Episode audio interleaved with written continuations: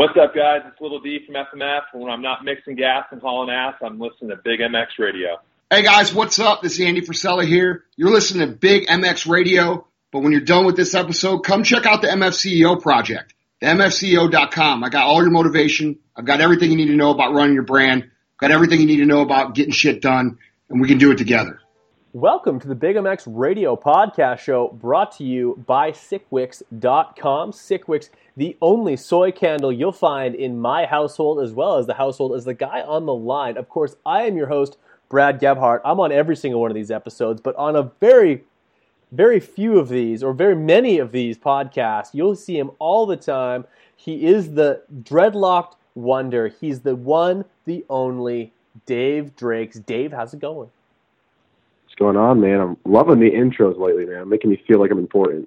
Ah, you are important. This is uh, basically this podcast creates a full calendar year since we started doing these race review podcasts. We basically we reviewed every race in 2018. This is the first race that we're doing in 2019. Getting together, breaking down the race, and telling everybody what we saw. You were there in person. You you you were there uh, for track walk. You you put your feet in the dirt. Finally got to to go. I think you probably went on uh, a couple of different track walks between the like, official track walk and the one that you do with your uh, your VIPs. So you got probably more tracked on than most, uh, as well as you were also there for uh, the rain to come down and everything that comes along with that. We appreciate you uh, making some time for us because you're a guy that's in the trenches. Um, and Anaheim one is always uh, the bullets are flying and it's, it's, it's awesome and everyone's hyped up. How was your weekend? Give me a, uh, a quick synopsis before we dive into reviewing the first race of the uh, Monster Energy AMA Supercross Championship. Um, it was, you know, uh, very, very exciting race. So, you know, anytime you go to A1, you can attest to this. The the atmosphere is just, you know, electric. Everyone has anticipation. You got the new bikes, the new uh, the new teams are rolling out. Um, you know, everyone has refreshed gear on, so it's, it's really exciting. It's one of the first times that we've got we have racing, you know, in, in quite some so many months. So um, it, it, it's always a lot of fun. Always a, a really good vibe around it. Um, I will say, unlike most uh, A1s that I've been to, at least, this one was super cold, and I'm saying that from a person who's from the New England area, and you know, more recently Wisconsin. It was for for being in California. It was it was it was cold, man. I mean, oh, yeah. for a while, I was it dipping, wasn't nice. dipping in the yeah. It was like 61 low at some point. Uh, yeah, earlier in the day, but when you first got up, it you know you could feel, really feel it like in the 40s a little bit. Then it warmed up to like you know low low 50s, mid 50s, um, and then you know once the rain came down for the mains, you really felt the cold. Uh, but being diehard moto fans, no one budged. We all sat there getting drenched, you know, freezing our butts off to watch the action, which thank God there was plenty of. Um, so yeah, you know, overall, great, great Anaheim. I highly recommend everyone get to at least one race this year if they're able to. This is this is going to be one for the record books, I think. For sure, I, I do love uh, Ralph Sheheen letting everybody know that the rain that had fall was falling was coming from the Pacific Ocean. Um, that was that's important. Uh, that's an important tidbit of information. I was under the impression that it might be coming from one of the lakes up in Canada. It could have been coming from the Great Lakes. It might have been like sweeping across from the Atlantic, but no, this was a Pacific rain, uh, which of course you guys are only a stone's throw from the Pacific Ocean. Um, but yeah, this was a fan. It's always a fantastic race. This is this the, the race that kicks everything off. Uh, if people watch uh, any race it's uh, one of three races of the year. It's this race, it's Daytona, it's Vegas. Those are the staples. They sort of spread them out evenly throughout.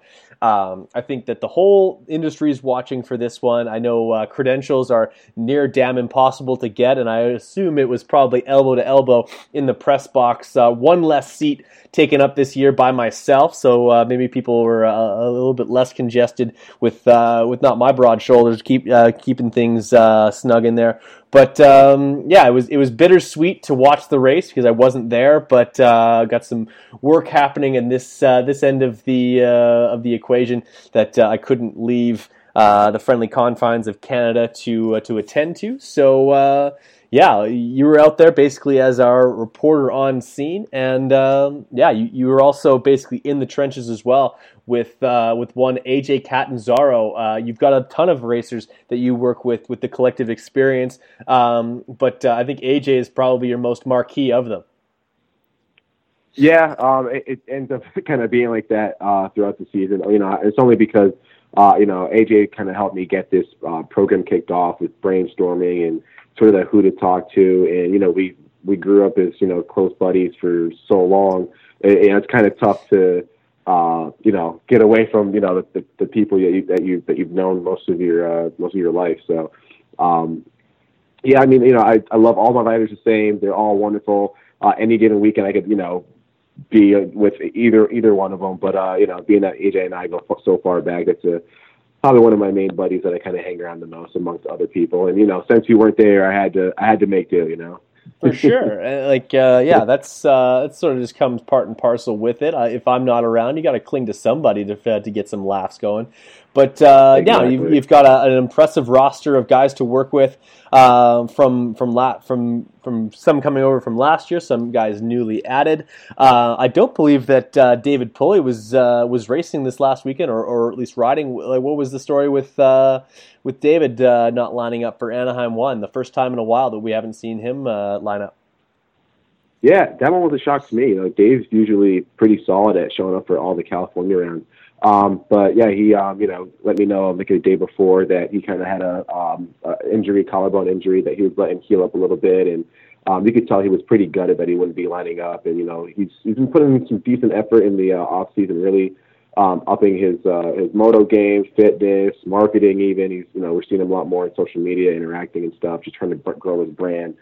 Um, and yeah, it was, it was a bit of a bummer, man. You could definitely see see in his eyes he was kind of bummed, but he'll be back for this upcoming weekend and should be good to go from here on out. So um, yeah, I'm pulling for him. You know, he always puts the work in, and uh, I think it just it's just only matter of time before he starts making these names. Absolutely. So uh, you're you're in the pits with uh, with the great the cat. Uh, back with the 330 machine uh, on the Kawasaki this year. He's got a ton of great sponsors. He's got a good program. Vortex uh, is really stepped up for him. Um, what's the vibe like in the pits with a guy like that, and uh, what are some of the things that people can look forward to with uh, with doing a, a, collective experience with a guy like the Cat? Earlier in the po- earlier today, we did a podcast where we had uh, Bubba Pauly on. He sort of ran down the ins and outs of uh, of doing one with him. What are some of the ins and outs of uh, getting with uh, the Cat, a guy who probably second to none as far as interacting with his fans and just being able to communicate with those guys? Oh yeah, AJ's amazing with uh, fan interaction. You know, all the TCE guys are. You know, Bubba Pauly included. We really make sure that we grab riders who aren't only fast and have big followings, but also give back to their fans and are very interactive. Uh, and it can really make a fan feel at, at home, like a member of the of the race team or family. Even not not many writers can do that. I'm sure you can attest to that.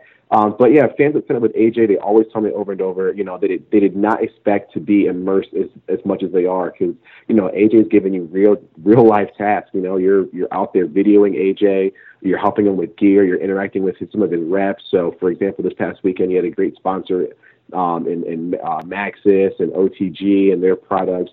Um, SGB was there, and like you know, some of some of our fans um, and intern was able to really um, build these connections and relationships with a lot of these reps and get familiar with the product and be able to you know get behind that velvet rope and touch the pieces and parts and um, you know some stuff you really you really can't do with with um, with with any other experience I think um, so yeah you can you can definitely expect to make to be made to feel like you're a member of the team like you have a, a task a purpose that you know we need you to make to to help us get to that next level and it's a really good feeling to know that hey, I was part of a pro supercross riders team. Hey, you might not have you know ended up that well, or we didn't qualify, but at least I was there to make sure that um, he had these extra little X Y Z pieces that that can help him get to that next level. So. Um, yeah, definitely expect to make to be made to feel that you're you're in it, you're a member of the team, we need you, and uh, and you're you're going to get some lasting memories for sure. Absolutely. I, have said in the past, uh, if, if, you're going to sign up for anybody, uh, of course, uh, try and sign up with AJ, but uh, you've got a really impressive list of guys, including guys like Adam Enticknap, which uh, if you sign up with Adam, you know you're going to have a smile on your face and uh, some, some, laughs will be had. That guy is, is just good people.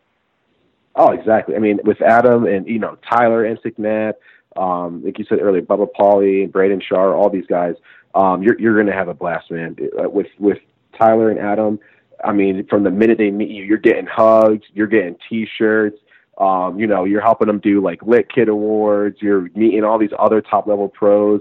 Um, they're asking you how you're feeling, what you want to get into. Hey, you know, how did I look at this one section? I mean, you're you're really you're really part of their clique, um, and it's and it's really really um, really really cool, really exciting. Even for me, I've been doing this for a while now, and just meeting every new person and seeing them light up when Adam embraces them and brings them into the fold.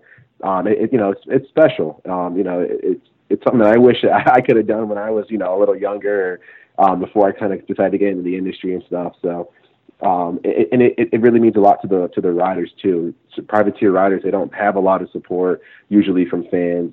Um, you know, I think maybe Adam and Tyler are the exception, but you know they don't they don't have that big fanfare. And when they have somebody who's there specifically for them, who's also helping them to fund their racing program, it means the world to them. So the riders are just as pumped as the fans are, which is pretty cool. So uh, we're gonna we're gonna keep kicking butt at this thing. We're gonna keep cultivating the program and to be to be something that's better and even more beneficial to the riders and fans, and support you know our sponsors right back like Big MX Radio. Make sure that uh, that we're doing a good job in growing the sport as much as possible and just creating those again lasting connections and lasting memories.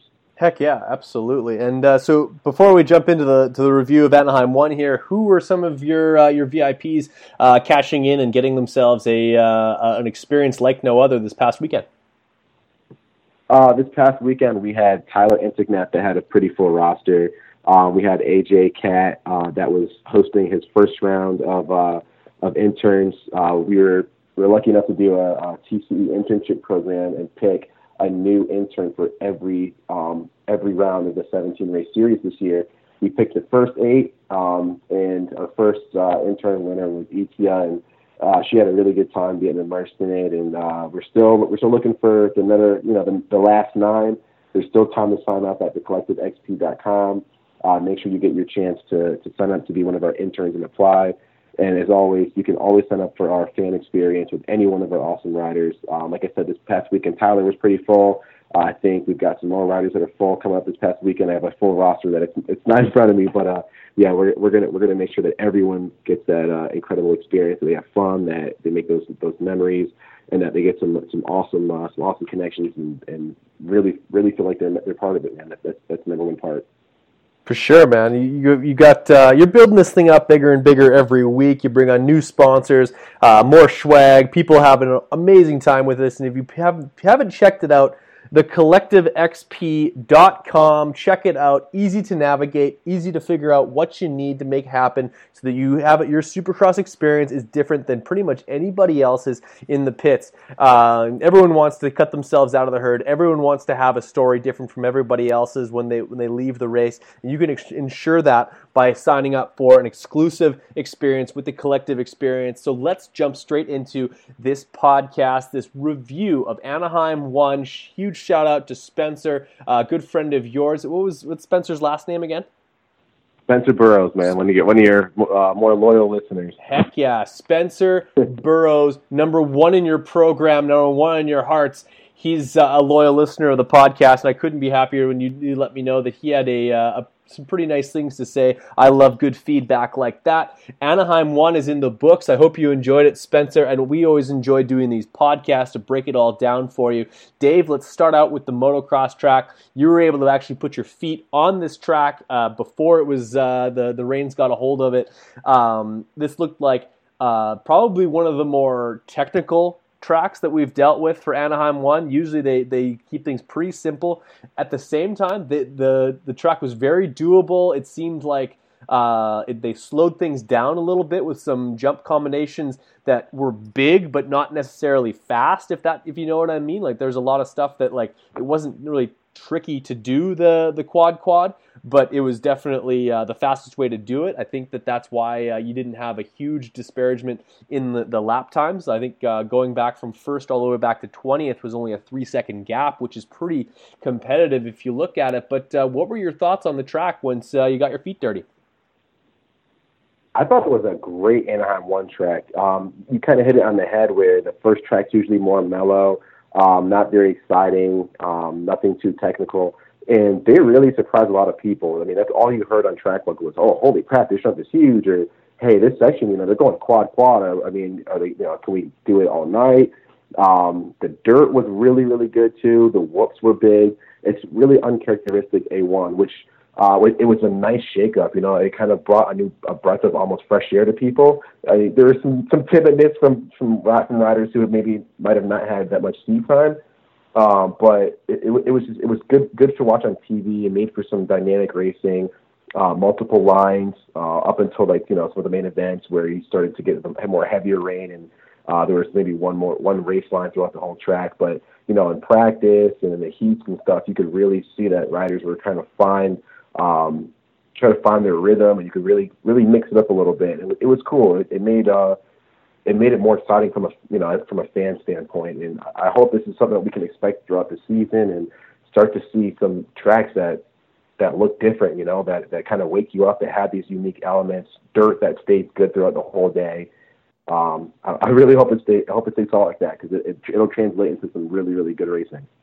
Yeah, it did, and uh, there's a few like kind of make or break moments or make or break obstacles during the uh, the the races and just sort of the uh, any guys that were able to consistently do those two doubles in the middle of the track, which neither one of those, neither one of us are even sizing those jumps up in the dry, let alone in the rain. I can't imagine those guys sending those things just full send. That this is this is when you really get an appreciation for how good these guys are.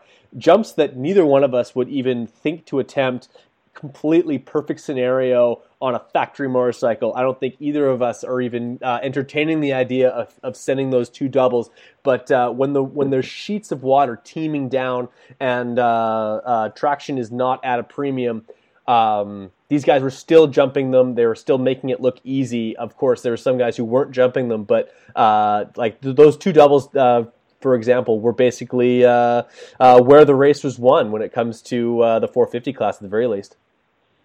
Exactly. You could make up a lot of time there and really keep a smooth rhythm if you did them. Uh, but like you said, uh, throughout the the main event, traction became less and less of a uh, of, of a of a factor. You know, it was um, it was getting really really slick. Uh, you know, people weren't able to hook up coming out of that um, that tight left hander. Um, and, and yeah, the the faces were getting a little bit chewed up. So the riders that were kind of you know able to huck it consistently, those are the guys that you saw up front. Um, and you know, just just to give people an example, that that double was a little bit bigger than most uh, most Supercross triples. So um, just through, you know, just shows you how how actually big they are when you get a pro rider who's used to throwing whips off triples, and they're like, "Holy crap, this is a little scary." Then you know it's something that's uh, that that's that's a little harder than than uh, than you think. So um, yeah, definitely a place where uh, a lot of a lot of time was being made, a lot of challenges were being thrown out, and there was really no fast way to roll it either. I mean, if you hit the inside of that left-hander and rolled it, um, you're you're in for a slow ride pretty much until you kind of got to the end of the straightaway. So, um, yeah, definitely definitely cool to see that. Definitely a mix-up. I, I, I really wasn't expecting anything like that. No, no matter what we tell ourselves, Dave, rolling the jumps is never the fast way to go. Um, that is for sure. Um, but like uh, the track definitely seemed to hold up really well. Shout out to Randy Meninga and the Dirt Wurx crew. They did a fantastic job sealing that track and preparing it for as much water that got th- tossed onto it. I know those guys are uh, sweating bullets um, throughout the night show. Un- unfortunately, whatever happens, happens. They're really at the mercy of, uh, of Mother Nature. But I really felt like the track held up as about as well as it can. Um, watching four, 250Fs go like double double through that one section and then hit a left hander and then quad quad. Like not everyone was able to do it, but a few guys were able to jump it every time on a 250F.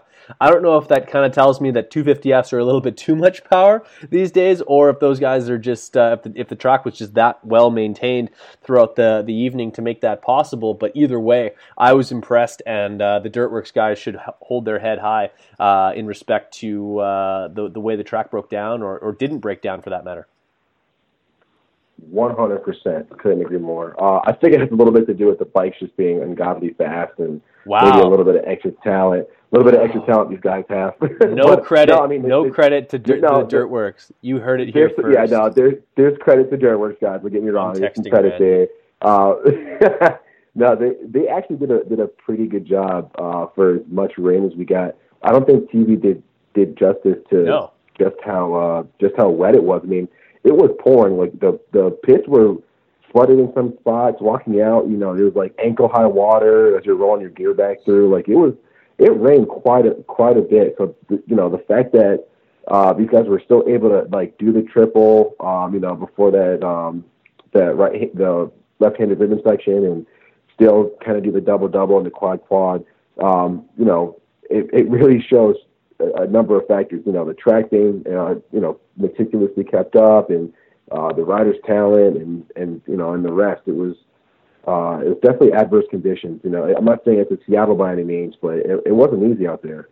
No, no, I, I like you. I think you're right. I, I talked to uh, uh, Colt Nichols about this maybe an hour ago about how, just how deceiving the amount of water that was coming down on the track was, just because certain shots it looked like uh, a torrential downpour, and then you see these guys jumping, and you're like something doesn't compute. But uh, I think that just speaks volumes to uh, uh, the bikes, the riders, and the tracks coming together to uh, create something special. Um, one thing that I found, I, I thought, just sort of a, as a side note, that sort of helped out racing throughout the night, um, the lap times being around a minute.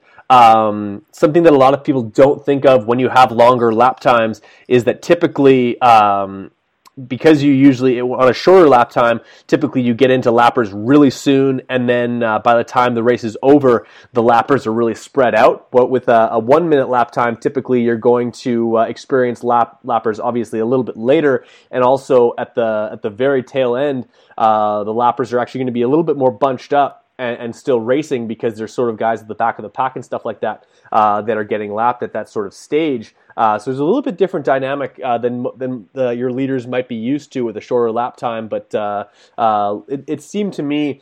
Uh, the only guy that I can think of, and we'll talk about him a little bit later in the podcast, that got really affected by the lap, lap traffic was Dean Wilson, who was one of the first guys to come across it, and he, that basically that's what sort of got him jumbled up to lose the lead, and eventually losing the, the third place spot to Eli Tomac was uh, was kind of a lapper situation where he wasn't able to uh, sort of move his line. It was uh, a, a, race night where you were sort of uh, committed to certain lines, and I think that's sort of how it broke down for Dean. But for the most part, lappers weren't really that much of a deal. Yeah, you, you bring up a good point about the the longer lap times kind of lending itself to to getting the the lappers more into the mix towards the later part of the race, which I think for the 450 class is a little bit more uh, little bit more of a of a factor, if you will. So riders like Tomac and Roczen, those guys are strong the entire race, and they're known for attacking in the latter half. So you know, at that like six, five, four laps to go, those guys are attacking. That's when Eli does a lot of damage, and the, and you'll start to see the the guys who are really fit and those elite guys, they'll start to make their make their pounce. And when you know when Dino's having a battle with you know the the conditions of the track uh, making sure he's not freaking out because he's leading most of the race of a you know a premier premier class um, in front of you know the entire world. And then you've got lappers in the mix, you know, that are starting to starting to show themselves and get bunched up and derail you. That's a lot to kind of throw on, and, and that's I think all of that kind of culminated into into Dino, uh, you know, succumbing to the guys that were behind them. So um, that's definitely a good point, and I think that's what kind of what played out towards the end there. And I, know they they really tried to do a, a decent job at waving the blue flag. We saw a few guys just furiously waving it in the lappers' faces, but on a track like this where it's kind of one line and you you know you kind of don't want to stray away from that line or else you're probably going to go down because it's so slick. Um, yeah, it, it's it's definitely something that that caught up with Dino and um, it, it makes you wonder what would have happened if you know we had a, a regular dry race with Dino still have been able to run away with it, but he have had enough time to hold holding at bay? Would you have battled back a little bit harder and not rode as conservative? So a lot of a lot of unanswered questions. For sure, I think uh, like, and we'll get like this is sort of my last little tidbit, but I'll, I'll throw it out now. One race, a mud race, such a small sample size, so so hard to uh, take anything away from this. Uh, you can sort of just get a, de- a, a, a, vague idea of what to, what's to expect in the weeks to come. Um, but uh, we'll, we'll, sort of just analyze what we saw on the weekend and then let uh, after maybe after three weeks uh, get a better picture of what's uh, what's to come for this series. I, I, find after three four races is when you really start to take shape of what the championship looks like. Of course, everyone says that the, the championship doesn't start till Daytona, but I'm not willing to wait that until I believe round nine to uh, to let people know what I think is uh, is is, is going to happen this season. But uh, um, couple last uh, a couple of notes before we get into the the 250s as far as results go. The broadcast. You didn't watch it. I did. Um, couple of small notes. Uh, RC not nearly as bad as um, people on Twitter thought he would be. I think the guy is, uh, well, in my opinion, he's the greatest motocross racer of all time. Never, uh, and I, uh, not not to say that uh, you have to be a, uh, the greatest racer in the world to be the best analyst of all time. Uh, Lord knows that you don't have to be the best the best racer of all time to be a great coach uh, in, in, motocross. AJ Catanzaro is a is a great example of that. A guy that, for all intents and purposes, a far better coach of motocross than he is a racer of motocross, even though he is a top fight pro, professional. Um, RC did an admirable job. He will get better at it. For like, I would like to think that my first broadcast is uh, is not as good as my hundredth or two hundredth broadcast. I think if he's in that chair long enough to put up those types of numbers, he will get better at it. That's just from time and, experience. Uh, the only time that uh, RC sort of put his foot in his mouth was uh, during the 450 LCQ, and I had to chuckle at this one where he had mentioned that the lap times had gotten a little bit slower than earlier on in the evening. Uh, or versus the qualifying times uh, due to the rain, but uh, most people would also um, acknowledge the fact that uh, the 450 LCQ usually doesn't have the same racers in it as the uh, qualifying race, uh, times or the uh, the heat races for that matter. So uh, I, th- I found that kind of funny um, to think that he was comparing the 450 LCQ's lap times to the, those those from earlier that day. This is a little bit different in speed. Slightly, slightly. slightly, slightly different. Yeah. There's about 18 guys worth of talent missing from that race, but I'm gonna I'm not gonna hold it to him that much. The, the, I think he was tr- trying to get to the, uh, the point across that uh, a two minute a minute two second lap time was quite slow in comparison to uh, um, the the qualifying times that were getting knocked down earlier in the day, which were around 54 seconds. Also, uh, I, I got to hand it off to Ralph. Uh, he really did did like I, am sure he sold some T-shirts for Dean Wilson because uh, I think he took about as many opportunities as he could to mention that uh, that Dean Wilson was selling T-shirts to Go Racing. I'm not too sure if he's aware that Dean Wilson is a multimillionaire and uh, owns property in, uh, I believe, at least two states, California and Florida, for that matter. Um, he's a former champion in the sport. Uh, he was up until a few months ago a factory-supported rider, and uh, basically he's selling merchandise uh, not because he needs to to sell ra- to go racing. he's selling merchandise because he can, because people are willing to, to buy them to support his racing, and he doesn't want to pay all out of his own pocket. Um, and, and, and obviously, uh, people are just excited about Dean, and they're willing to buy uh, um, buy merch. At no point uh, do I feel like we need to have a bake sale. Uh, for Dean Wilson to go racing, I think he's got some pretty good support from teams like uh, from like the the Rockstar uh, Husky team, as well as, of course, Rockstar uh, Energy Drink has really stepped up for him. So uh, um, no bake sale for Dean Wilson. Yeah, I don't think he needs it, but it is cool to see that he's kind of interacting with his fans like that, where he's making merch that he knows people will kind of be hyped about, and, and like you know, like the Grandpa Earl ones, or um, or the one where you know he's got the Dumb and Dumber uh, sort of mean going with the you know the face you make when you pull up to a supercross track or whatever it is. So mm-hmm. uh, it is cool to see riders like him embrace the fact that they have like that cult following and cater to to the fans of the sport. But yeah, I'm, I'm in agreement with you. I don't think he really needs it, and um, you know, even though he is a privateer, he's still getting some decent support. He's still turning a profit. So um, I, I just think there's you know the, the level of privateerness, I guess, if you let me use my own word, um, is a little bit different between him and somebody like a you know Josh Greco or a Tevin Tapia or something. You know. Right, of course, those two riders uh, not making the night show. So uh, I, I, was, I like your little pot shot at those two guys, um, who are also on the opposite scale, uh, opposite uh, scale of the spectrum, um, opposite end of the spectrum when it comes to uh, motocross gear sizes, and that's just uh, yeah. Um, oh man. Um, in all reality, I think uh, Josh Greco might be the smallest person in the world that races professional motocross. It's uh, he's like 125 pounds soaking wet, uh, and Tevin Hey, Tapia man, is he's not. got a he's got a he's got a big heart. Yes, he does, uh, and and of, of which he offers to many uh, female um, uh, females throughout the uh, the Supercross season. Um, let's get got- into he's got a the let's get into the racing here. We're we're half hour into this sucker, um, and and we haven't talked about the racing. Congratulations to Colt Nichols, a huge. Uh, huge race for him. Uh, he's fan. He's he's been a, a, race a racer who has shown potential throughout his career, and um, just a guy who has has shown class. He has he's a great interview. We've had him on the podcast a number of times. He's dealt with injuries. He's a guy that uh, he's a bit of a like kind of a, a blue collar champion, if you can, if you will. Guys like you, guys like me, who uh, just really love the guys who just make motocross look like a cool job to have. He's one of them, and uh, good guy. Colt Nichols grabs his first professional win uh, in Supercross, and I couldn't be happier for him. Uh, what did you see from the guy who uh, uh, got a great start, led it from wire to wire, and got himself a checkered flag? I would say that this was probably one of the most impressive races I've seen for, for a little while. Um, Colt looked solid, and when I mean solid, I mean his starts were on point. Um, his timing was on. Uh, he got through lappers really, really nicely.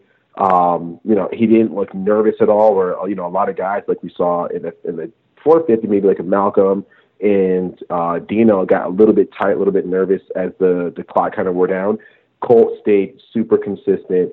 Um, you know, his, his form was on point, and it, it it was a really, really, really textbook uh, way to ride a motorcycle. You know what I mean? You can take a lot from from from this past ride.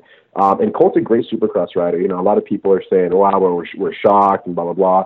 But you know, Colt's really he's he's really good at Supercross. You know, he's had some podiums, and uh, we've seen last really last year, year before for a little bit. He was really uh, he was really on a tear, getting some good finishes. So I, honestly, I'm not really surprised that he that he got a win. I'm just kind of surprised he got it so early um, and really didn't make many mistakes on his way to that win. Yeah, no, I don't think he, he he admitted that he had a couple of close calls, but um, for the most part, uh, from any for anybody else watching on, uh, didn't put a wheel wrong. He uh, um, like was successful in beating his teammate Dylan Ferrandis, as well as uh, other championship uh, hopeful and honestly most people's odds-on favorite uh, Shane McElrath for the win. Uh, and those two guys had uh, they got to be rolling out of um, Anaheim one with their heads held high, knowing that uh, they didn't lose it on the first uh, the first race. Anytime you're on the podium after round one, uh, I think you basically. Uh, uh, pack your pack your gear up and uh, chalk that one up as as a good weekend and uh, on to Phoenix.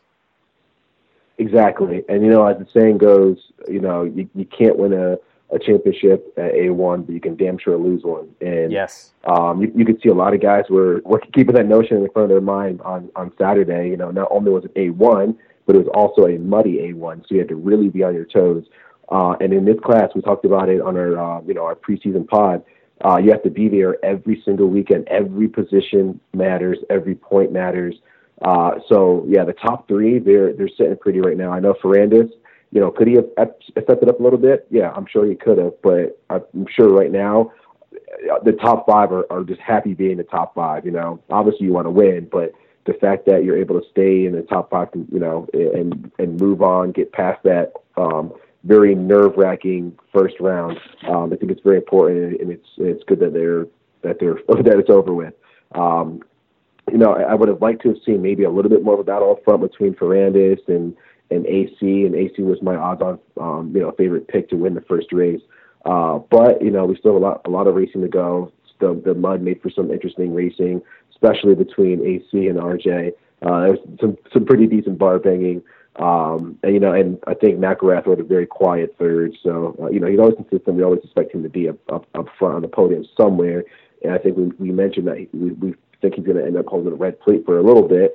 Um, but yeah, I, I thought this was, a, was a overall a really really good race. Um, the top three is it's surprising a little bit, but not so much. Um, and I'm excited to see how this shakes out. I'm really looking forward to uh, Arizona this weekend. Great track layout. It looks like good stadium, and I think these guys are really going to duke it out. And we've got, I mean, just a, a rain will not be a factor. Yeah, exactly. Rain will not be a factor, so that's good.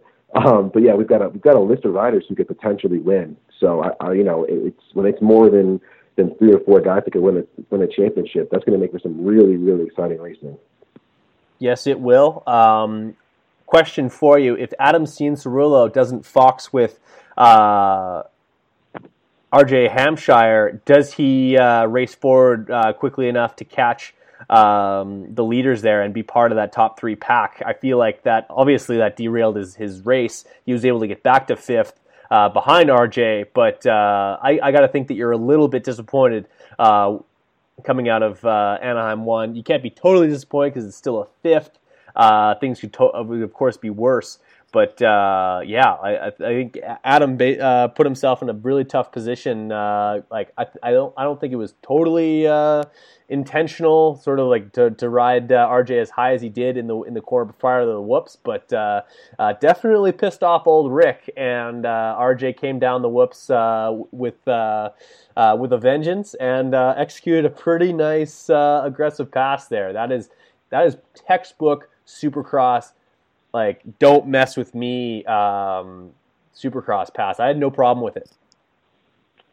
I honest, I didn't either. You know, even though I was kind of rooting for AC. Oh, I'm, I'm an AC fan. don't don't get me wrong. Yeah. I like I like AC. I, I root for a guy who I just love to see potential realized. I like to see guys who have raw talent race to their yep. potential, and that's what we have not yet seen with Adam Cianciarulo consistently his professional career. I want to see him do well. Um, but at the same time, when you ride a guy high like that and you don't run away quickly enough, or if you don't block off the inside well enough, uh, that's what happens in Supercross. You get uh, you get punted. Oh, exactly. I mean, I, I, I totally agree. A lot of people were kind of debating, hey, was it a clean pass? That was a little bit uncalled for. I, I'd say hell no. I mean, that that was that was a that was a quote unquote clean pass.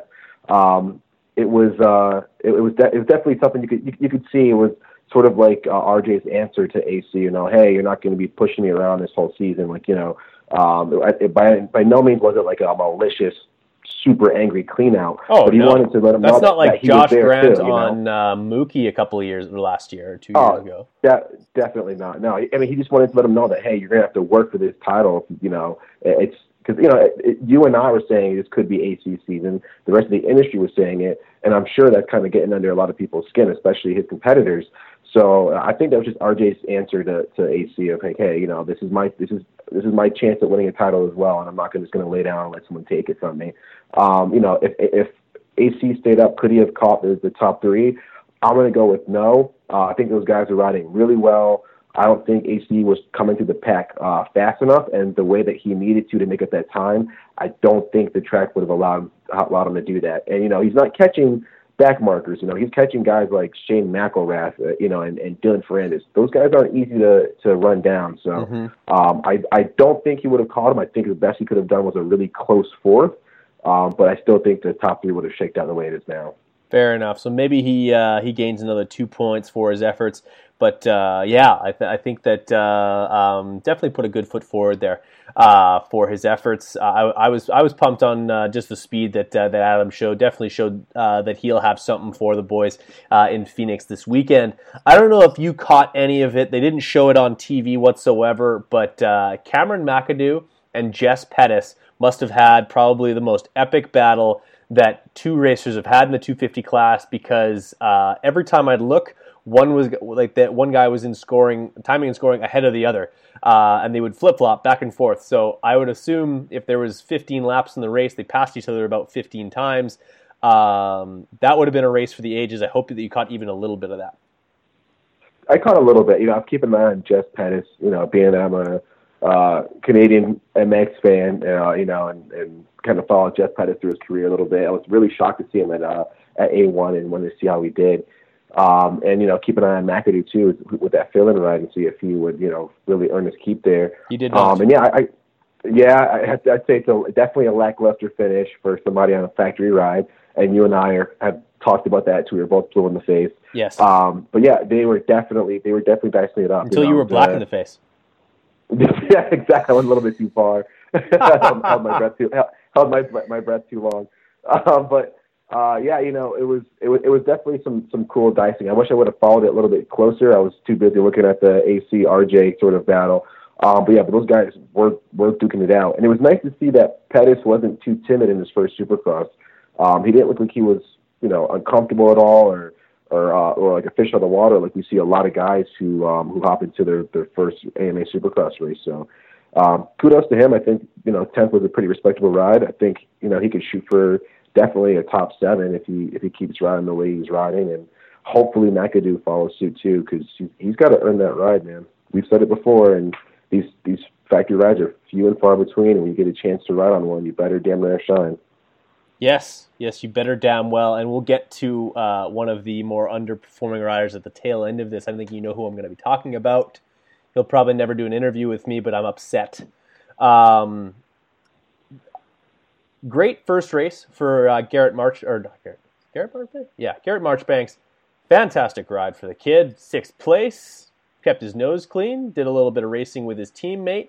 At one point, it was uh, dual PC bikes flying through the whoops. That's just a a, a nice uh, ad for Renthal right there. Um, yeah, uh, just a great ride from him. Did, w- did anything stand out from uh, from Garrett's uh, ride, or was it sort of he was a bit of a quiet sixth because uh, he wasn't quite in the uh, the uh, McAdoo um, Pettis battle. He wasn't really around Hayes or Blose whatsoever. He was sort of just riding his own race, and then Adam was crashing around him and eventually got him back. But uh, pretty good ride for uh, if you're walking out of your first Supercross race ever. You're in the top ten, closer, pretty close to the top five. You're you're pretty happy about it. I think if you're Garrett Marchbanks. Oh, definitely, especially for for Garrett Marchbanks. I mean, he's he's a really fast guy, um, but I think his his riding style is a little bit erratic sometimes. Like he's still, you definitely tell he's still a rookie. He's kind of a little bit out of control at some spots, and he's got a definitely definitely a unique riding style. So um, I was honestly surprised to see him with the six, and he didn't look too sketchy out there. So I think he might be more of a supercross rider than, than more, you know, maybe so motocross. And I only say that because of the um, the the comfort that he seems to have on on the SX track. He was just not as not as squirrely. Hmm. Uh, yeah, I, it was def- definitely quiet, not as not as uh, event filled. But hey, I mean, that those aren't bad races to have when you can quietly sneak in the top six and have no controversy around you and and ride to a respectable finish. I'll take that race any day. For sure. The way I see it is uh, just about every team, other than Husqvarna, is uh, has two riders at the factory supported level. Um, so basically, if you're a factory supported guy, um, for all intents and purposes, your worst position should be 11th. Yes, no?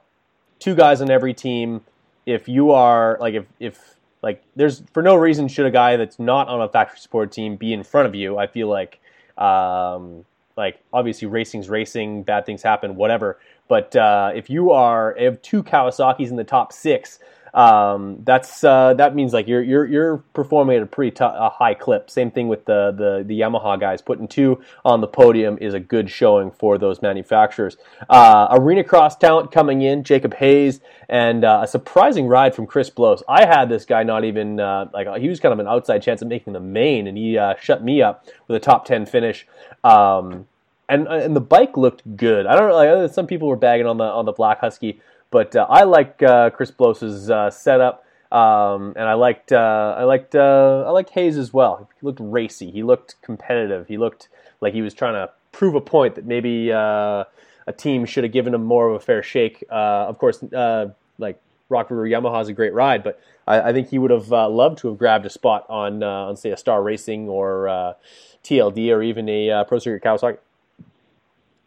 I agree. I think he looks very good. Um, if he if he can keep this up, um, I, I definitely think he'll be getting some phone calls towards the end of the season, uh, maybe for some fill-ins or maybe on the roster for 2020. But um, I, I will say, you know, we talked about in the previous pod um, that this was a year that you know Jacob Hayes could kind of make a, a, a breakout name for himself and be more of a uh, more of a household name. You know, people kind of associate him with this, this the arena cross type stuff because he is a you know arena cross champion. Um, but I think he, he, this this could be his year to go more mainstream, and I think with an eighth place, that's well on on his way to, to do that for himself. Um, you know, it's not the most stellar ride we've seen, but it's also it's really good for somebody who's kind of making making their entrance into the into the Supercross world like this. So um, if if you keep this up and, and you can kind of sneak in where you know Jimmy and, and Marchbanks kind of ended up with that seventh, sixth, maybe battle for a top five or here here and there, it's a really really solid season. I'm sure his team would be really happy with that one. Absolutely, I couldn't agree more. You know, uh, AJE Motorsports, uh, also known as the Gas Monkey team, they had to be pumped with. I believe that's their first top ten finish if uh, if they didn't get one last year with uh, the great Justin Starling, who uh, didn't start the 250 LCQ. So I might have to text Starling see what was up with that. Maybe an injury that uh, he sustained yeah, throughout the day. He had a little bit of a get off. Yeah, he got brought out on the stretcher and still Ooh. somehow was able to still somehow able to walk away. And um, I think he even rode his bike around the pits a little bit to see how he was feeling. Um, and someone said he might have might have even rode a little bit after that too. So um, who knows? But yeah, it was definitely sounded like it was as we get off. Sounds like he doesn't have any major injuries, just a little bit, you know, black and blue. So hopefully, uh, hopefully we see him at this, you know, at, at Glen Glendale this past uh, this next weekend. Fair enough. So first time we're seeing Jerry Robin on the West Coast. And uh, first time, I believe, in his professional career that we're seeing Jerry Robin in the top 15 in uh, an overall out night show result. Uh, a great ride from him, unexpected, and uh, proving that at least for one night, leopards can change their spots. yeah, it was good to see Jerry out there. Um, you know, Jerry's a phenomenal talent. Um, I don't, I don't think we've seen an ace of his potential when he's comfortable and the nerves aren't there. Jerry is extremely good, extremely fast, extremely talented. And in practice, you know, uh, open practice when he didn't really have that uh, that pressure on him, he was moving. I mean, you know, granted, it wasn't, you know, it was wasn't the most uh, wasn't the most stable ride. It was still a little out of control here or there. But I think once he really hones that in, kind of gets his confidence up and and rides smooth, and when the nerves get to him, I think we're gonna we can see some really really good rides from him. I would not be shocked to see Jerry get in the top 10. I mean, granted, he'd have to get, you know, get his program a little bit more together and, and kind of get the, get no, the, that's the not neg- out, of, the negativity out of the question. I think but... that like Jerry Robin has more, probably has more raw speed than Chris Blose.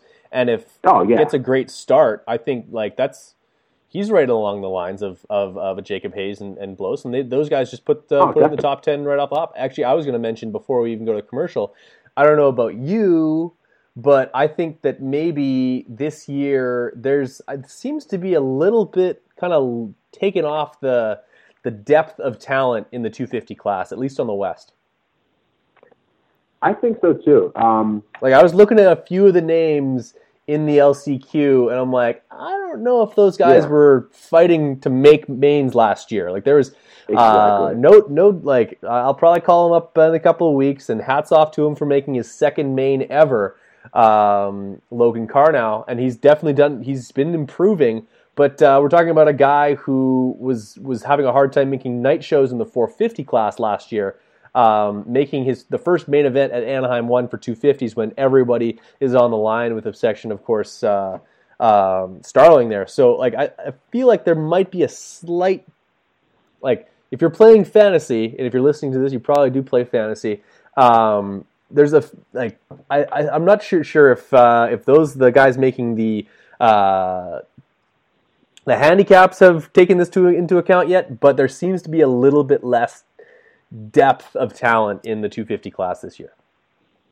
I I can see that. Um, I think what we're seeing is we see a lot of uh, like you know top name guys, um, and just probably like an equal amount of, of lesser known guys. So instead of having a lot of guys who are um, sort of like that in between second tier. We mm-hmm. only have really three or four of those guys, as opposed to previous years. We have you know maybe ten top tier factory riders, maybe ten mid level Title Eight riders, and then another ten um, or more um, lesser known privateers. Yeah. This year is a little. I think it's a little little bit different. So some of those filler spots we're not really seeing. So we're either seeing right. super fast or maybe just making the the cut for the for the um, LCQ top four. So yeah, I think I think that's that's kind of that's what's more so it. Um, I will say I do not blame a lot of the talent for going to the East Coast. If I was racing, I would definitely choose the East Coast just for the the the texture of dirt. It's a little bit more forgiving in my opinion, not as slick.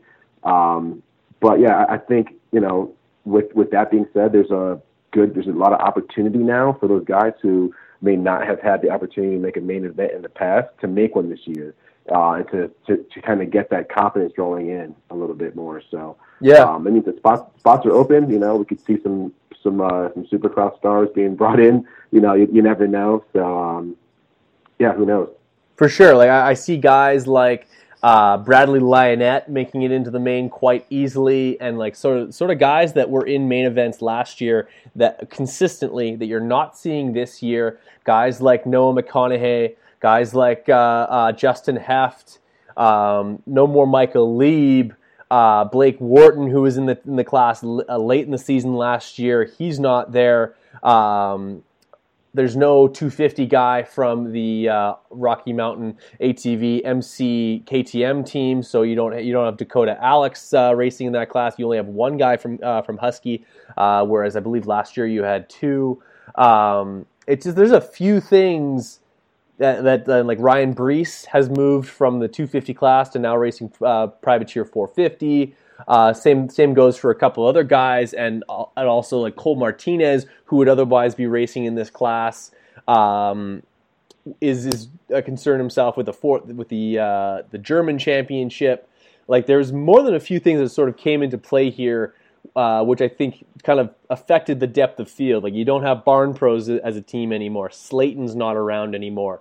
Um, certain teams have gone away. Of course, certain guys have also been brought in. Like you, you didn't see a, a, a full complement of riders from uh, AJE last year. I think believe it was just uh, uh, it was Starling and one other guy. I can't think off the. It was actually it was it was Martinez.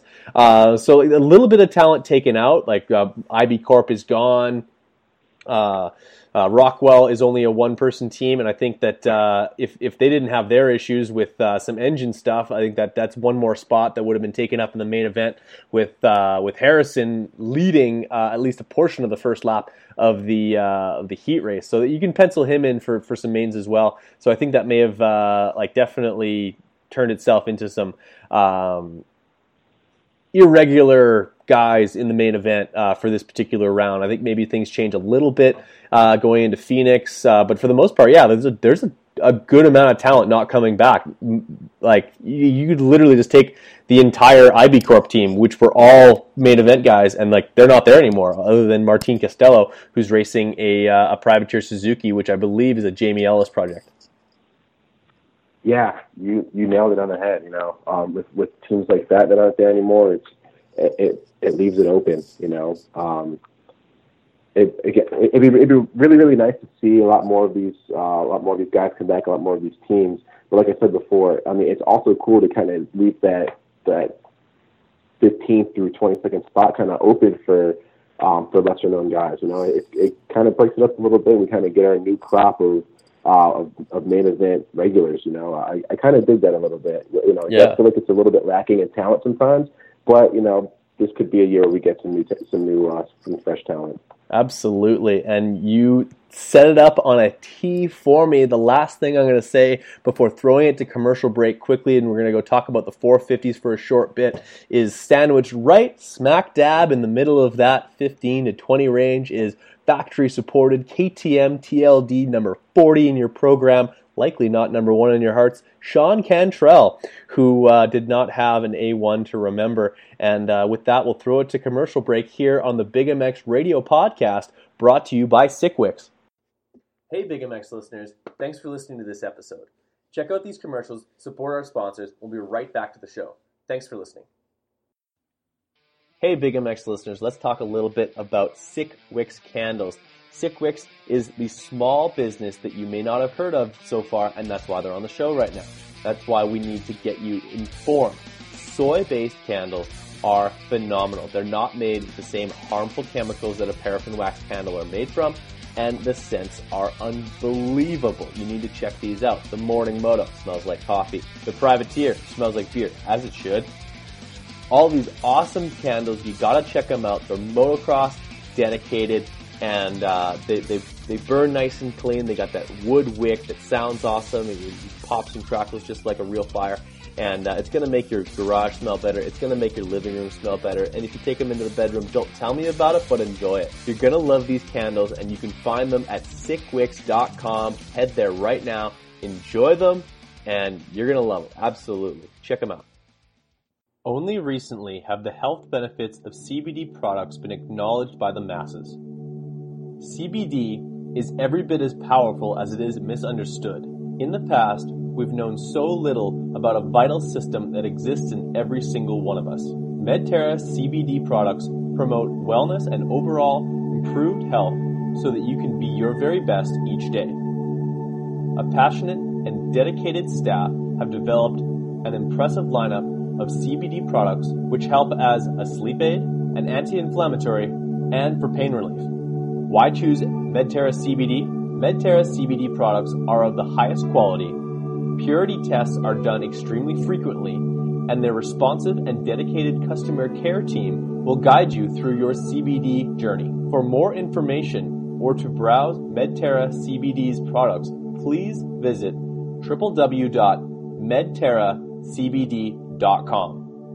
Medterra CBD, our CBD, your health.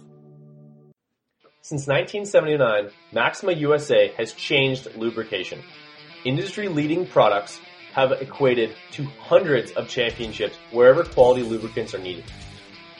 Maxima has built a reputation for great quality by earning lifelong customers one at a time. Customers who trust in the complete lineup of products from Maxima USA. From our flagship Castor 927 mixing oil to our famous SC1 and the full array of market leading products, Maxima has what you need on the track and in the garage. Maxima racing oils are proudly made in the USA. For more information, visit www.maximausa.com. We're gonna do whatever we want, and if you're cool with it, you're cool with it. If you're not, and we're still gonna do the thing. I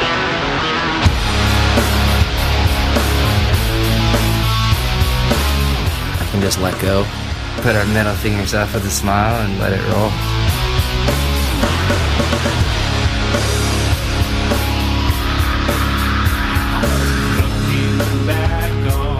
It's not just go out there and train to be number one, because it's more losers than winners in this world. I grew up in Newhall. That was 805. I got into this can. I said, that is a badass fucking can. The beer's even better inside. We have a band of brothers. They're different. They just like to have a good time and live life, have fun and kill it. Fast House is nothing but fun. We all want to feel good. The average guy can go out there, throw down.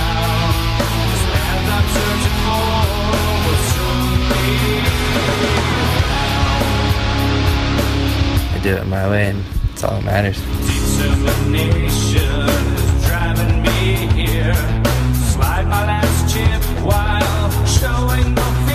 It's not easy to do this shit. My girl's looking at me to support her, and I'm got a broken leg from dirt bike.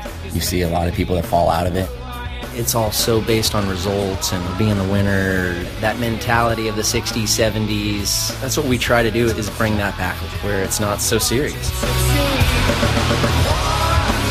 Don't really like the super competitiveness of it. I like to bring something that's more lighthearted. Probably all serious about it at one point, and kind of realize let's just have fun. That's what my old man did, and it just really resonated with me riding a dirt bike on that fine line of glory and disaster. Throw your leg over a bike and haul ass across the desert and feel free. 90% of people that own a motorcycle go out on the weekends and they just want to have fun. Can't ever take that for granted. Two wheels till the wheels fall off, man.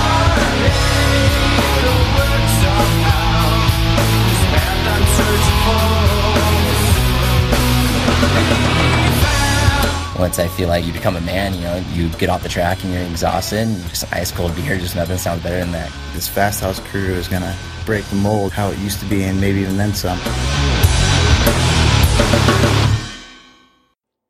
Big MX listeners, Supercross season is coming, and that means the return of the collective experience. Nobody brings you closer. Nobody gives you an exclusive experience where you are part of a privateers racing program throughout the day. I'm talking pre-race strategy, filming practice session, sessions, talking about the racetrack, meeting the riders, getting cool swag, getting to hang out with guys like Dave Drakes, getting to hang out with guys like me at the track. It's an awesome program and the money goes right back to the privateers. You're actually supporting their racing program and you get a really cool experience. Check it out. Google the collective experience. First thing that pops up, you can check out their intern program. You can check out all that fun stuff. You guys need to get on this program. Check it out. You can like Collective EX, I believe, on Instagram. Uh, the Collective XP is their uh, website, I believe. Check them out. The Collective Experience. Dave Drake's over there, great friend of mine, and he wants you guys to be part of this program. Check it out. Can't wait to see you there. The Collective Experience, a proud sponsor of the Big MX Radio podcast. Hey guys, this is Johnny Louch from the W Training Facility, powered by Crosley. Head over to Medterra and enter Team W and get 15% off. The product's amazing. You'll love it. And uh, thanks to the support of Big MX Radio broadcasts. Love being on the show and talk to you soon. And we're back. Big MX Radio podcast brought to you by Sickwix, of course, as well as the Collective Experience. Go to thecollectivexp.com right now. Check it out. Sign yourself up for an experience like no other. Live your dream with the Collective Experience. Here on the line with Dave Drakes, the Dave Drakes, the Dave Drake's in my phone, who's now mookish because of his hair. uh, I've changed your name in my phone. You're still eating an ice cream cone in the photo that I. Uh, oh no! yeah, you are. It's oh no! You're you're just getting in there. It's awesome. But uh, let's talk 450s. I think the guy who deserves the most amount of uh, buzz uh, is, of course, the guy who wins this thing. First time in six years that he knocks this off, maybe like five and change. Um, as far as uh, the separation in time, third longest separation in wins in Supercross history. Justin Barcia takes home your first place trophy and uh, yeah, the guy got married over the over the the off season. He's rolling in with a uh, a full factory contract, not a not a part time deal. This time last year he's on the podium. This year he's on top of the podium. Uh, this thing's come full circle for him, and uh, yeah, just like good things to be said for Justin Barcia. Uh, I know you were you're a fan of the guy. I think that it's hilarious that uh, in an era where like the the Yamaha Win ad is going to have a black front fender, and that just makes me uh, die a little bit inside. What are your thoughts? I have to agree with you on that last fact. I'm not too super pumped that that bike is going to be shown everywhere now. So I'm going to be sick to my stomach for a little bit. Yeah, the but red plates probably look good with a black front fender. Who knows? Let's let's hope it ties it in. I mean, I'm not again not looking at black. Uh, black black goes with everything. I, okay, I'll, I'll give you that. But I am really stoked that it was Justin Barcia riding the bike because, like you said, I am a Justin Barcia fan, and for some reason, um, you know, it's known that Barcia is really great in in adverse conditions, great in the mud, uh, pretty solid in the sand, great in the in the muddy, rainy, sandy mix, whatever you throw at him, he's, he's pretty solid at, and and can really can really shine. Uh, but for some reason, this guy was still not on my radar until I saw him out front in the main event. And I was like, oh, yeah, duh, it's raining. Barcia should be out front, you know. Um, hats off to Barcia. Really, really solid ride. Uh, I think in the past, we're used to seeing Barcia kind of get a little on the squirrelier side, maybe push the push the issue a little more than he has to, and end up, you know, either with, with falls or getting into it with some other riders. And he looks solid. I think he's riding that wave that he got last year with a lot of good wins with getting more comfortable on that on that big Yamaha, and he looked phenomenal. I would equate his ride to maybe like a Colt Nichols, where they were just clicking off the lap solidly, uh, looked confident, didn't falter, didn't let the nerves get to them. You know, Barcia may have had a few little mistakes here and there, but for the most part, kept it super solid. So, um, you know, again, hats off to Barcia. I think this is setting him up for a really, really nice season. He's a very mental rider, so I know this confidence will help him. And I hope that this means that we get one more one more face that could possibly win a race. Um, I really oh for sure that, may, that, that, that's what it means. I, I hope so because I really, I really, I really don't want this to just be a one race, you know, type of deal that we see Barcia run back to the top five. I want to see this this guy on the podium all the time, um, sticking his nose in with Eli and Roczen and, and Musquin, the guys that we always talk about winning this this thing, um, and then you know maybe getting an, another rider, maybe a Plessinger or Savatgy, whatever it is, but just makes it makes a great parity in the in, in the in this class and makes it very interesting. And same thing with the 250s. Now we have a list of guys that we know are capable of winning, uh, and Barcia just got added to that. Yeah, no, I, I totally agree. Now, now there are five, five guys that I could see winning races uh, in this Supercross season. Maybe throw another one in there, but uh, whoever that would be would outside shot. But because with five guys that can win, that means you basically have to have five guys have a bad night for somebody else to throw their hat in the ring. Uh, and if that would, if we would have six different winners in Supercross, I think that's pretty much unheard of. We might have had only a, like maybe 2012 is probably the only other time that it happened, um, which is which is fantastic. And of course, that season goes down as one of the greatest in all history. Um, but um, yeah, like this, this is uh, this is unprecedented. Coming back from a guy that uh, 13 months ago was uh, looking at hanging up the boots. It's been a good career. I got a factory or I got a, a privateer Honda. To uh, yeah, like y- Yamaha's first win in six years since James Bubba Stewart and the number seven took a uh, took a win in uh, in 2012. Um, yeah, it's 2012, 2012, 2013, probably 13, 13. No, 12. I don't know. Either way, uh, first first win for, for Yamaha since then, and that's that's wild. Um, second place, just a strong ride from Ken Roczen. Like uh, not like a not didn't grab the whole shot or anything, just sort of like didn't find himself in, in any trouble the first few laps. Navigated the the track to the best of his ability. Got himself in the second place spot. Uh, I think he pressured a little bit, but also I think that he sort of uh, also took inventory of the situation, being you're in second place at the biggest race of the year as far as kicking things off, and uh, rode her home to a second place spot. That was really surprising. Um, I, even though I did pick him in my fantasy for a second spot, I still had a little bit of doubt, um, kind of based around uh, this Roczen's, Roczen's arm. How is it going to hold up? And and when you and I talked about it, you know, it hasn't really been made clear if he's feeling or not. You know, we hear from one report that he's feeling good, another one that he's still feeling the injury, another one saying that he might come back to be even better, another one saying that he'll never be the same again. So he was still kind of a mystery to me, um, but he looked very, very good in that race. Um, I, I do think he rode a little bit more conservative because we've seen uh, Roczen really, really push and really get aggressive. Um, he's one of the only guys that can ride aggressive without really making too many mistakes, you know, giving it his all without you know, having a slide out or something like that. Um, I do think he looked conservative, but I'm, I'm really happy that he, he left A1 healthy with a bunch of points. Um, second is nothing to, to, to snicker at. You know, it was a really, really solid ride. Uh, and I hope that this gives him, uh, just like Barcia, a little bit of confidence and um, in that battle with, with, with Tomac. I think that's his main main rival right now. His main nemesis is going to be Eli Tomac and overcoming that Tomac train that's been just, you know, dominating supercross and outdoors and stuff. And I think that Roczen is really uh, really gonna have a, really gonna have a solid season. I don't want to see any more injuries. I don't think this guy can afford any more. Uh, just mentally taxing on him, I, I imagine. Um, but I, I think he, I think he's got the stuff. You know, I think he's got what it takes to to consistently be in the, on the podium with, with with with these guys. I think he's another one that could definitely win. Um, I I thought for a minute there that we were going to see him try to make a push at Barcia and take the win away from him, but um, you know, like I said, we're a little bit more conservative than I thought. But you know, that, that's the name of the game. He wrote he wrote out A1 healthy with a bunch of points, and I'm excited for this weekend. This I think this is a track that we're going to see uh, a bunch of guys really start to assert themselves and, and, and do it duke it out at. Heck yeah, we got long, some long sections. Uh, it's a big stadium. They they have a massive floor, and uh, always turns out to be a pretty decent track.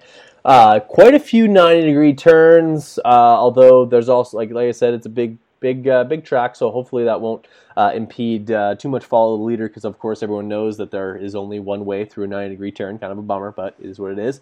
Um, ter- terrible start for uh, Eli Tomac. He salvages it to charge forward for a third, knocking uh, Dean Wilson off the podium. Before we talk about uh, Tomac's rise to uh, the podium, let's talk about Dean leading 14 of 20 laps. And uh, on a privateer effort, like I said earlier, the guy had to uh, sell the t shirt off of his back so they could race this weekend. pretty impressive ride for a guy who doesn't have two nickels to rub together. Yeah, he's uh, he's hurting, man. Yeah, definitely. Uh, yeah, super solid ride. Um, I think the place erupted when you know we were ten minutes in and Dino started pulling a little bit of a gap on these on these guys, and he he looked he looked good. I thought for sure that he was gonna you know stay stay in his kind of stay in his lane, not not push too too hard, but still ride aggressive enough to keep those guys behind him and navigate the track well. Uh, and I think he kind of let let the nerve get to him a little bit. Uh, I think he kind of rode a little bit tight with about like that, you know, that 14, 15 minute mark. And the lappers certainly didn't help, didn't help either. So uh, I, I really, really wish we could have seen Dino end up on the podium. Uh, how even even nabbed a win that would have really stuck it in, into uh, uh, that Husqvarna uh, Rockstar factory outfit and, and showed him, hey man, you should have, you really should have signed me again. Um, I think he's got he's got a lot more of these rides in him. I think he's comfortable on the bike. I think he's 100% healthy, and he feels really confident in his program. Uh, and all those three things adds up to a pretty lethal Dean Wilson. So um, I wouldn't count this guy out to to repeat what he did. Uh, I'd be very shocked if he goes this whole season without getting a podium. I agree. I think you're totally right about that. I think he's putting himself in a position to have great equipment throughout 2018, at least for Supercross. Um, and uh, yeah, I like he's he's definitely got himself uh, situated to uh, take at least one of the. Uh, uh, spots over at Rockstar Husky if that uh, opens up. I think if it opens up for more than a few races for Zach Osborne, that would have been like an automatic thing. Um, and uh, I have a sneaking suspicion that if things don't improve with uh, the number one machine, that ride also might be uh, but might be available by by by season's end. Let's see how what's happening with that wrist. I don't want to overreact to anything, but a, a fade. That's not a fade. Like that, fitness was not why. Uh, Jason Anderson went from uh, being in the top the top five to I believe he fell off as far back as 13th, if I'm not mistaken. I have to double check the results. Um, but that was uh, very uh, surprising to see um, Anderson just not be successful at the end of uh, that race. Yeah, that was that was probably one of the biggest talking points of the entire weekend. Was you know what's going on with uh, with Jason Anderson. You know he, he didn't look uh, too comfortable during the, the live racing. You know, looked a little bit better in, in time qualifying, but once it came down for the heats and stuff, fourteen, um, yeah. yeah, yeah, he, he didn't he didn't look as comfortable or as flashy or as confident as we normally see him. Um, and you know he's a reigning champ, and you know people kind of have their eyes on him first, but um, really really rode a lackluster race. Um, you know I've been hearing the same reports that hey you know he's got a uh, injury on his wing there, you know his wrist is kind of kind of bummed out, and he's kind of keeping it quiet, which for the life of me I can't figure out why these guys do that. Um, but I'm hoping that that's that's not the case. I hope it's just maybe it's something that just nagged him for this one race, but he's still going to be okay down the road. Um, so we'll see. We have to keep an eye on it, but definitely a disappointing ride. I mean, 14th with this caliber of, of talent in this in this class, that's definitely a, a no go, man. He just gave up a lot of points in the series. Granted, there are 16 more to go, but you don't want to give guys like Tomac or Musquin or Roczen any sort of advantage, no, no matter how how small or how big it is. You know. No, that's already a big swing in the points. Uh, he's put the champ. The champs put himself in a big hole. He'll have a white backgrounds for uh, round two. Basically, uh, the exact opposite situation that he was looking at uh, after Houston of last year. And uh, yeah, it was round two. When I drove forty hours in the span of three days um, oh, to go man. from California all the way to Houston, be there for 36 hours only to drive all the way back in an RV that I'd never driven before. It was fantastic. Uh, well, maybe we'll get into the, the story of that at some point. Uh, hopefully, um, uh, that story doesn't get me in any hot water. But either way, um, yeah, Jason Anderson, a bit of a hole and uh, surprise. Like his even his fastest lap um, is only that of uh, the same as uh, um, you're you're taught like he's just inside the ninth. He's in ninth place on based on fastest lap. So even speed wise, he wasn't quite where he needed to be uh, to be where to to basically swing with the the guys who he's normally with, the Justin Barcias, the Ken the Eli Tomacs, and uh, and and the Marvin Musquins of the world. Who Marvin got eighth. Uh, uncharacteristic for, for Marvin. I think that's evidence that uh, the knee is still a slight issue and behind the eight ball as far as testing, but better days in, uh, ahead of ahead for Marvin. Yeah, definitely. Um, it, that's another one that kind of bummed me out a little bit. You you expect the top five to kind of include at least Marvin and and, and Anderson, and it, it really didn't. Um, I wouldn't say Marvin had a uh, total lackluster day, but he didn't he didn't look like you know Marvin of last year. He looked a little bit little bit behind the eight ball. Um, this is another rider that I'm hoping you know doesn't have uh, anything that's that's going to keep them keep them from hopping in the top spot for a number of races. I hope this is like maybe like a one race deal and kind of feel a little bit better. But um, yeah, that these are those are probably two very very big surprises um, that kind of stuck out with me, and I, I really hope that that those guys heal up because, like I said before, I want to have a large list of riders that can win. I want to get a bunch of good battles going. Um, and I want I want to see some really really good racing. I mean, I think I think same goes same goes for all of us. But um, yeah, I'd love to find out what's what's really really going on with those two guys. I agree. Um, last couple of notes before we uh, wrap this thing up. Uh, bummed to see Malcolm Stewart uh, basically see the the like see the light as he was able to. He was like getting nice and close to possibly making the pass for the lead.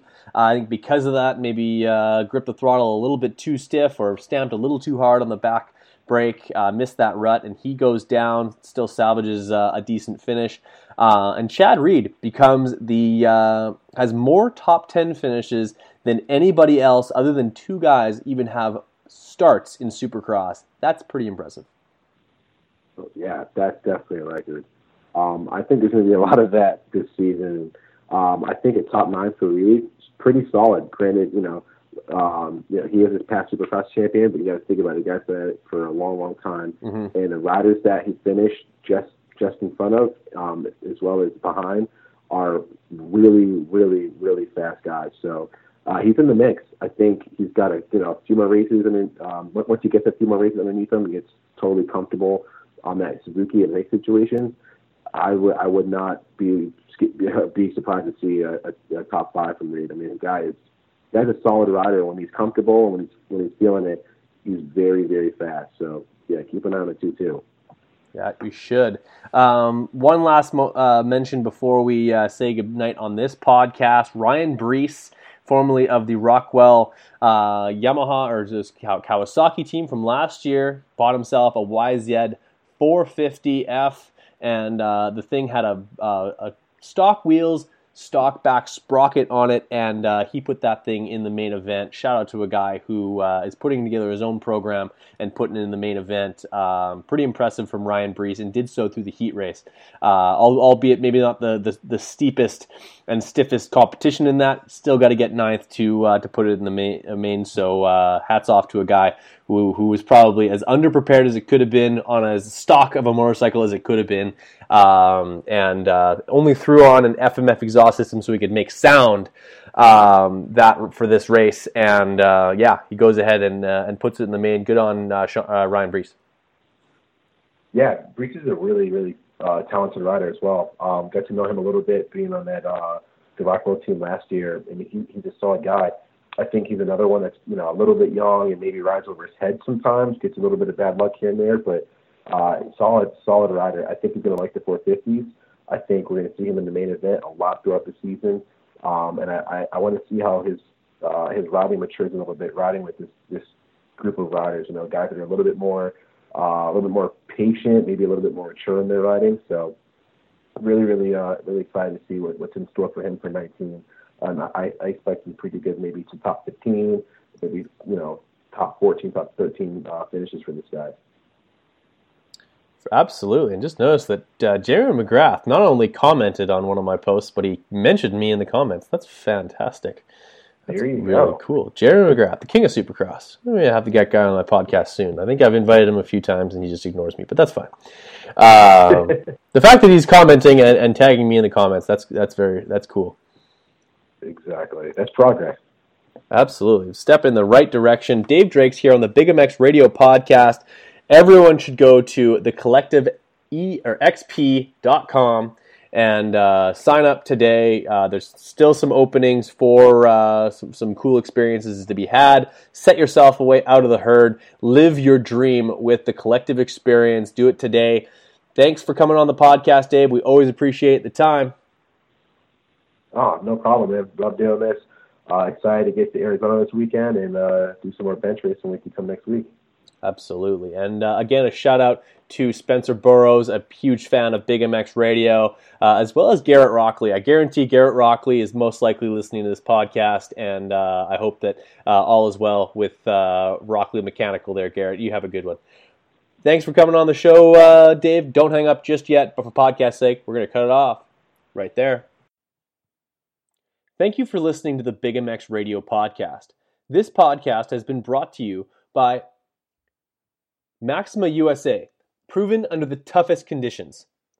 The Collective Experience. Access your dreams at thecollectivexp.com. Sickwix Candles, soy candles, and wax melts for moto fans like you. Medterra CBD, our CBD, your health. Find out more at medterracbd.com. And of course, FMF Racing. 46 years of mixing gas and hauling ass.